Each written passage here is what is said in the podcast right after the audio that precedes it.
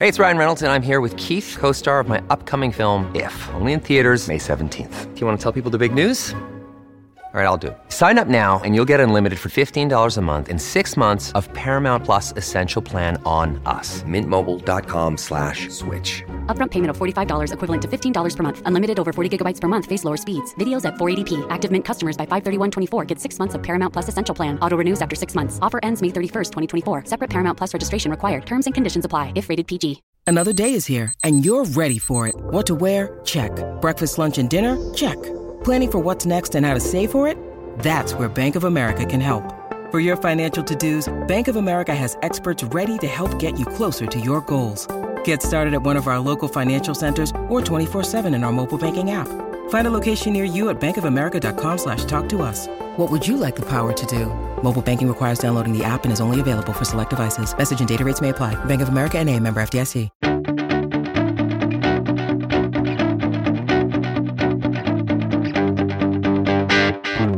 This is chapter 214 of WCBS Author Talks.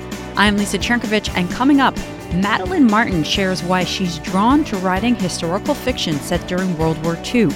Then we ask the writing team known as Ali Brady, which is more difficult, renovating a house or writing a book? The answer might surprise you. You may have noticed that there are a lot of historical fiction books out there that are set during World War II. In fact, I've featured a few on this very podcast. So, why do authors keep returning to this point in history? Author Madeline Martin tells me it's because there are so many stories left to tell. She spoke to me about her newest World War II novel, The Librarian Spy. This is not your first novel set during World War II, and I kind of just want to know right off the bat what drew you back to this point in history? You know, I think that World War II is, um, it's just a really incredible time period in history. I feel like it's when humanity was pretty much at its lowest point, just with uh, horrible, horrible things that were going on. And seeing the people who were able to step up and be brave and and put so much on the line to save people, sometimes people that they didn't even know, um, it's just such an incredible, uh, such an incredible thing to me. Um, and so World War II has always really fascinated me um, for that reason. Just, um, just the incredible feats that people have done for one another.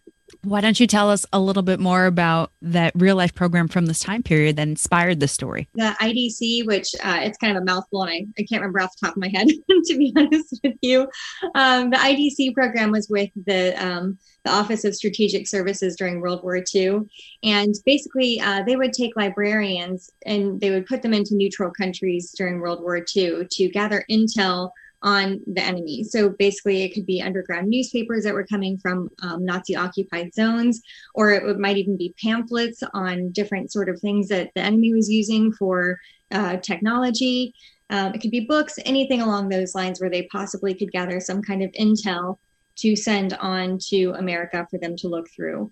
Um, and the interesting thing about this is a lot of times um, you know, unfortunately, the American librarians who were sent over weren't always really well prepared, which kind of was what inspired this idea of what would happen to this librarian who sort of gets sent over to this neutral country where there are all of these consummate spies everywhere. Um, and she kind of has no idea what she's doing. and so that that was sort of the idea for like the premise for this book. Um, and then on the other side, we have so that's half of the novel, and the other half of the novel takes place in Nazi occupied France. Um, and the woman who um, inspired that particular character was a woman who actually existed during World War II. She worked for the French resistance um, in the underground press Combat. And she was one of the people who actually operated the printing press itself. And that was a very rare thing for a woman to do, or even to even be apprenticed into. But of course, with so many men at war and being sent to labor camps, um, you know, she really they they uh, that's how she was able to get in that kind of position. Why did you want to pair the these two women and their stories and, and the different sides of the war that they were on in this way? And we should Ava's your American librarian, Elaine is your French resistance uh, printer. Yes. And I'm yeah, I'm just curious when you knew that these stories would run parallel to each other and complement each other in the way that they do. First of all, I was so inspired when I read um, about the woman who inspired Elaine's character. I thought, wow, this woman deserves to be in a book. Like, and so that's, I, I knew that I eventually wanted to put her into a story, and, and it really presented itself when I realized that a lot of times these clandestine newspapers would have hidden messages within them. So it would be coded through um, like misspelled words, or it could be hidden inside of an image, or it could be, you know, the way that something is worded specifically. Um, and so I, I thought, oh, well, what an incredible way to bring these two women together would be a woman who's looking through a lot of these clandestine newspapers and a woman, the other woman who's making them. Um, and the reason why I really wanted to showcase the difference between France and Portugal, which was, like I said, neutral, is really to show the dichotomy of what these women, what people there would have gone through. Like, for example, um, in Portugal, they really they were one of the very few places in the world that didn't have a ration going on. So you could still get coffee and sugar. They still had lights on at night. They didn't have to worry about blackouts. They didn't have to worry about bombings or anything along those lines. Whereas in France, when I was reading through a lot of the firsthand accounts, the overriding theme was hunger. People were so incredibly hungry. And so, really showing that comparison between those two countries. Um, and then you have also just the danger and the fear. It's not that Lisbon was completely or Portugal was without its danger, but it wasn't as in your face as the Nazi occupation in France, especially when faced with or with what the French resistance faced. Um, and, you know, the French resistance, like the underground newspapers, those were incredibly important to the French resistance because it was how they countered a lot of the disinformation that the Germans were spreading, but it was also how they recruited new members. And so the Germans really wanted to hone in on the French resistance printing presses and, and you know, completely eradicate them. And so they were always on the lookout for these printing presses. So um, Elaine's job was incredibly dangerous, specifically for that for that reason. I'll admit, before I read your book, I had no idea about the role of Lisbon and Portugal had in the war. That it that it was neutral. That it was this place where it was almost like the war didn't exist in terms of rations and how people acted, but at the same time, it was kind of Europe's waiting room. This is where refugees who had fled the other Western European countries waited for their chance to to leave Europe, and a lot of them were hoping to come to America. Yeah, absolutely. And, and I think waiting room is a perfect way to phrase it too. I mean, so many refugees came into um, Lisbon and, and Portugal, and they just, they were stuck there. Um, unfortunately, a lot of the countries stopped wanting to accept any more refugees because everybody was so worried about the like quote unquote fifth agent, which basically would be somebody who would sneak over to like say America pretending to be a refugee and really they would be with the uh, enemy trying to gather information. So they were so afraid of that that they ended up um, not allowing so many people to come in. They didn't say they were closing their borders, but they made they made the red tape so incredibly thick that it was very difficult. So these refugees were sitting here just biding their time. Some of them with the clothes on their back. That's all they left their home. Excuse me. That's all they left their home with. And they were just waiting and waiting for transit visas, exit visas, whatever kind of visas that could be thrown their way. And then once they did have those, they had to see if they could even get um, a boat pass to go on a boat before the visa expired. And through it all, if you had any visas that ended up expiring, you had to deal with the PVDE, which was the Portuguese special police. Um, and, you know, they were very, very scary. So, and then on top of all of that, you know, wondering how you were going to eat the next day, where you were going to be living with your family, and how long you were going to be there. On top of all of that, you always had the uncertainty of, well, Portugal is neutral, but for how long? Because if if the Nazis decided to attack Portugal, then they would attack them and they would be right back in the same place they were before they left home. And you had a great resource in researching this particular part of your story, right? Yes. So when I went to Lisbon and I was doing research there, I booked this incredible tour guide. She was so wonderful and sweet. And her grandmother was 101 years old at the time, and she very vividly remembered all of the refugees coming into Portugal at that time. So she was able to share that with her granddaughter, who in turn shared it with us. And um, and Raquel was the name of my tour guide.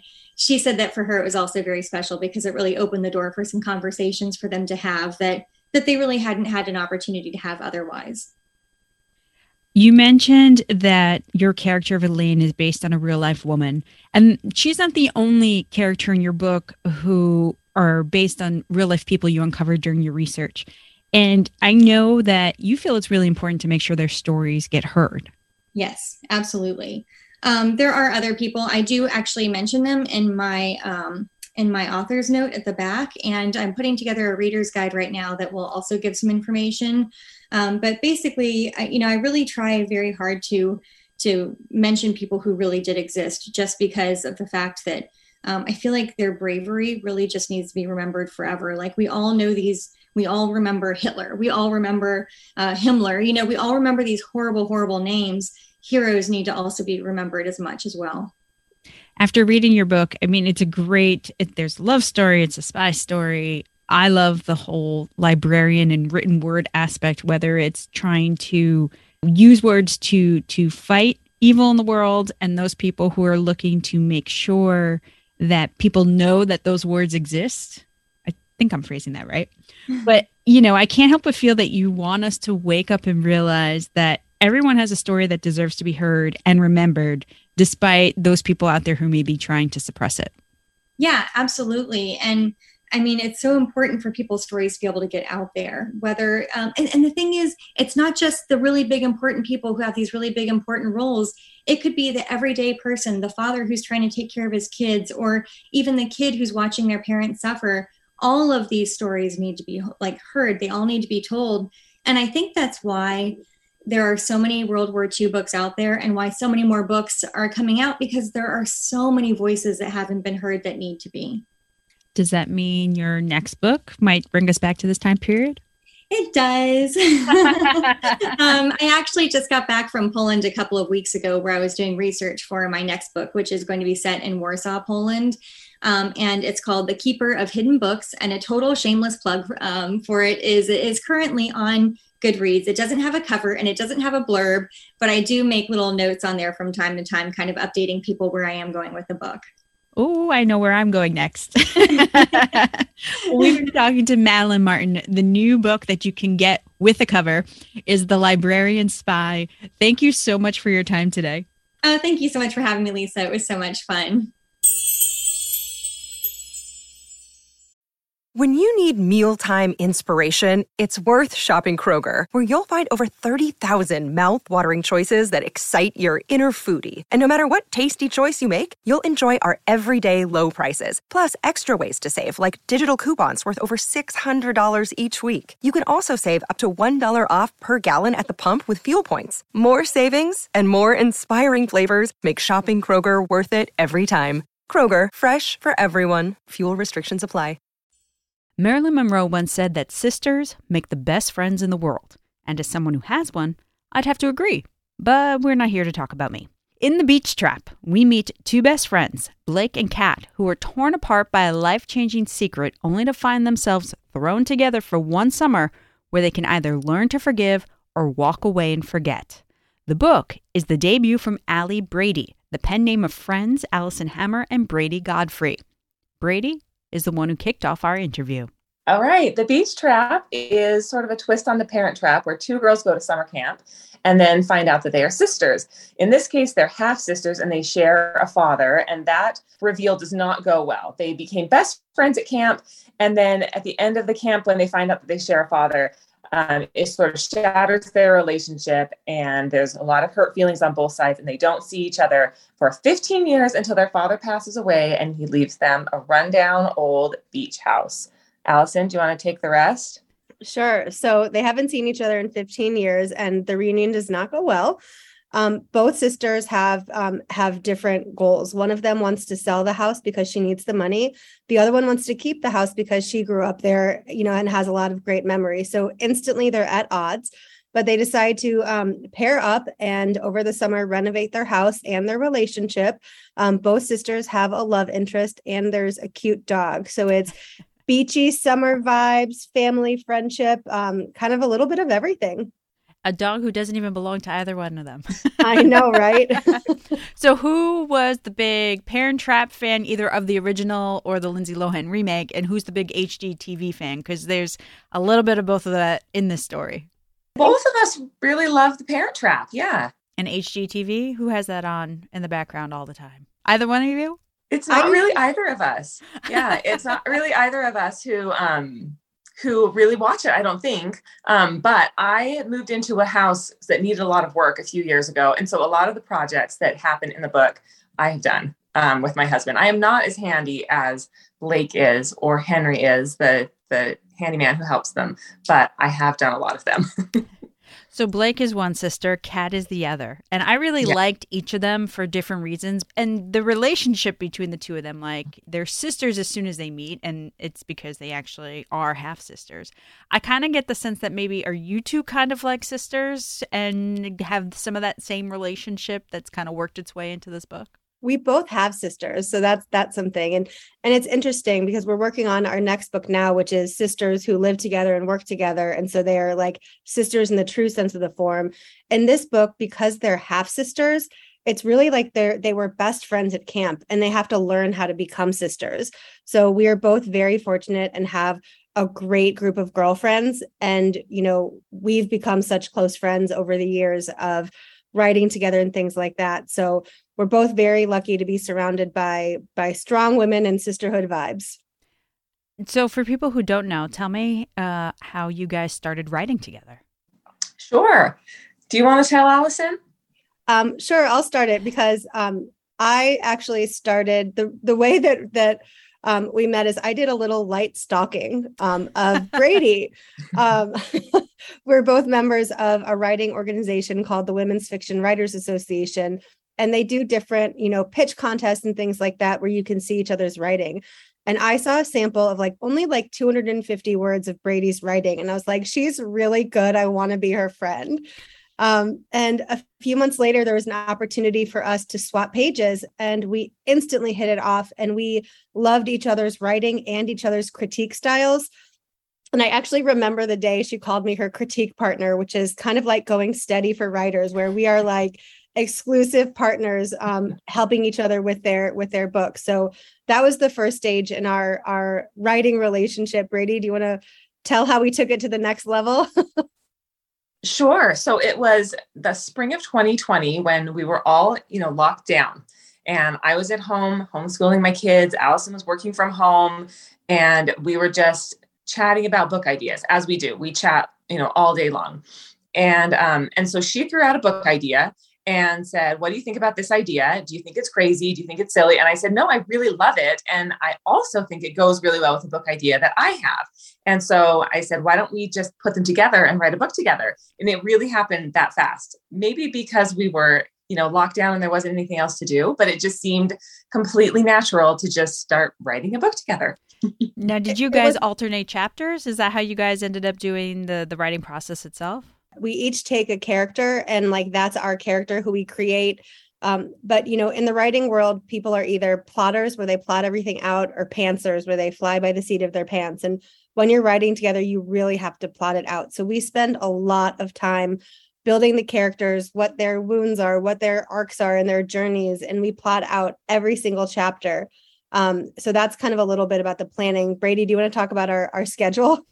Sure so we as alison said we each take control of writing one character. So each typically each week we each write one chapter from our character.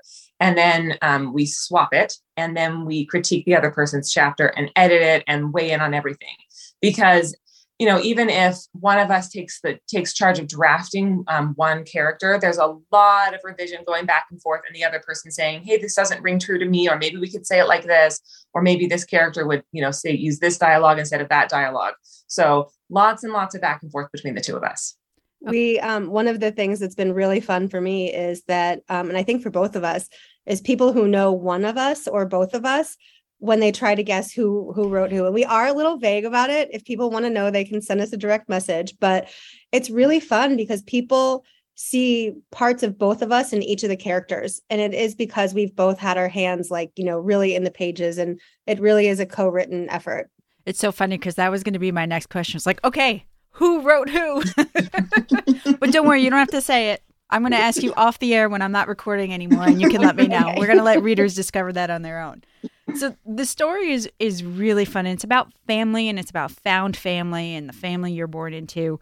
And you know, you've also managed to capture how difficult it is to admit that you've been wrong and to think that you can't make things right because too much time has gone by. And just from knowing how where this story ends up, I'm going to guess that both of you kind of feel it's never too late to make things right. Yeah, and that's one of the main um, themes that we had to work on as we were writing this story is talking about how how this sort of forgiveness happens between these two sisters. They neither of them really understands where the other one came from, so they have to learn about each other. And there's a as we said, there's a lot of hurt feelings that they have toward each other and a lot of sort of miscommunication that happens, which is pretty realistic, I think. It can be frustrating as a reader to think, come on, just talk to each other. But it's difficult to let down your walls and talk to someone. And that was another thing we we really discussed is how does each character see the other one at the beginning of the book and how does that shift throughout the book as they learn more about the other character. The book opens at summer camp. Do you guys have fond summer camp memories? We do. We both had um, various summer camp experiences. I went to um, Camp Birchwood in Minnesota, um, and um, Brady, you you did a different camp. You were. I did. I went to Brighton Camp in um, the mountains of Utah, and it was really really fun. Those both there's sound some, like awesome summer camp experiences. Yeah, and there's something you know, in in, in the opening lines, which um, we I think I outlined the the prologue and Brady drafted it, but the very first line, like, you know, she really captured the there is something special and magical about summer camp. You know, you're in your own little world, you're away from your parents, and friendships form there so tight, so fast. And, you know, it really is a special place that we wanted to capture. And um, and hopefully we we did a good job of that. I'm for one. I've I've never gone away to summer camp. I never did that as a kid. We had a pool in the backyard, and that was our summer camp. But every time I read a story like this, it's like, man, I really missed out. they do have adult camps. Just saying. Ooh, I'm gonna have to look into that. Although, well, well, we'll see. Uh, Brady, you mentioned that you you had renovated a house. So having renovated a house or being in a house with a lot of that needed a lot of renovation and writing a book, which one is easier? Oh, goodness. You know, I'm not very handy. So um, I mostly relied on my husband. I was the assistant. I held things, I handed him things, and I am pretty good at painting. So I did a lot of that. Um, writing a book actually does feel a lot like when you're working on a house because you start out with like the bare bones of the house and then you have to add in all these layers. So you're adding in you know paint and then trim and it sort of does feel like that with a book because it you do so many different revisions and you're working on this one space for such a long time and then by the end you've kind of made this magical magical world in the story um, but it does not come that way at first. And we constantly have to remind ourselves that that the first draft is, just needs to exist. It doesn't need to be perfect. It doesn't need to be great. So let's just get it down on paper and we will continue to build it and polish it and make it look really beautiful by the end but you were able to use your kitchen while writing a book yes. That's true. So I'm guessing, is this where you guys are in, uh, in, the process for your next book? You're at the get the first draft down and we'll finish and polish it, or no? We are polishing. We yeah. are, um, we, it is very close to the end. We are, um, in the first chapter of our next book is actually in the back of the beach trap, but it has been edited and revised several times since then. So the content is the same, but hopefully it's better. Um, but we, it's, um, I think, due in like two weeks. So we are in our final read through trying to make it as good as it can because before um, our editor gets her hands on it. And I'm sure you've heard this is like the perfect beach read summer read. It's set on a beach, it features a beach house, and it's just, it's so much fun to read. Thank you.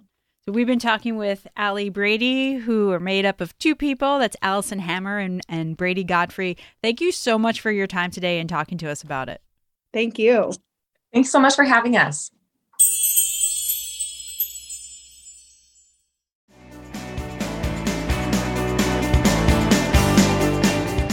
That's where we close the book on this chapter. Next time, we're all invited to a lavish Sri Lankan wedding. But just a word of caution not everyone gets to survive. Until then, make sure to follow us on Twitter and Instagram at WCBS 880 Books. And don't forget to subscribe to this podcast if you're a fan. Just say, I'm Lisa Chernkovich.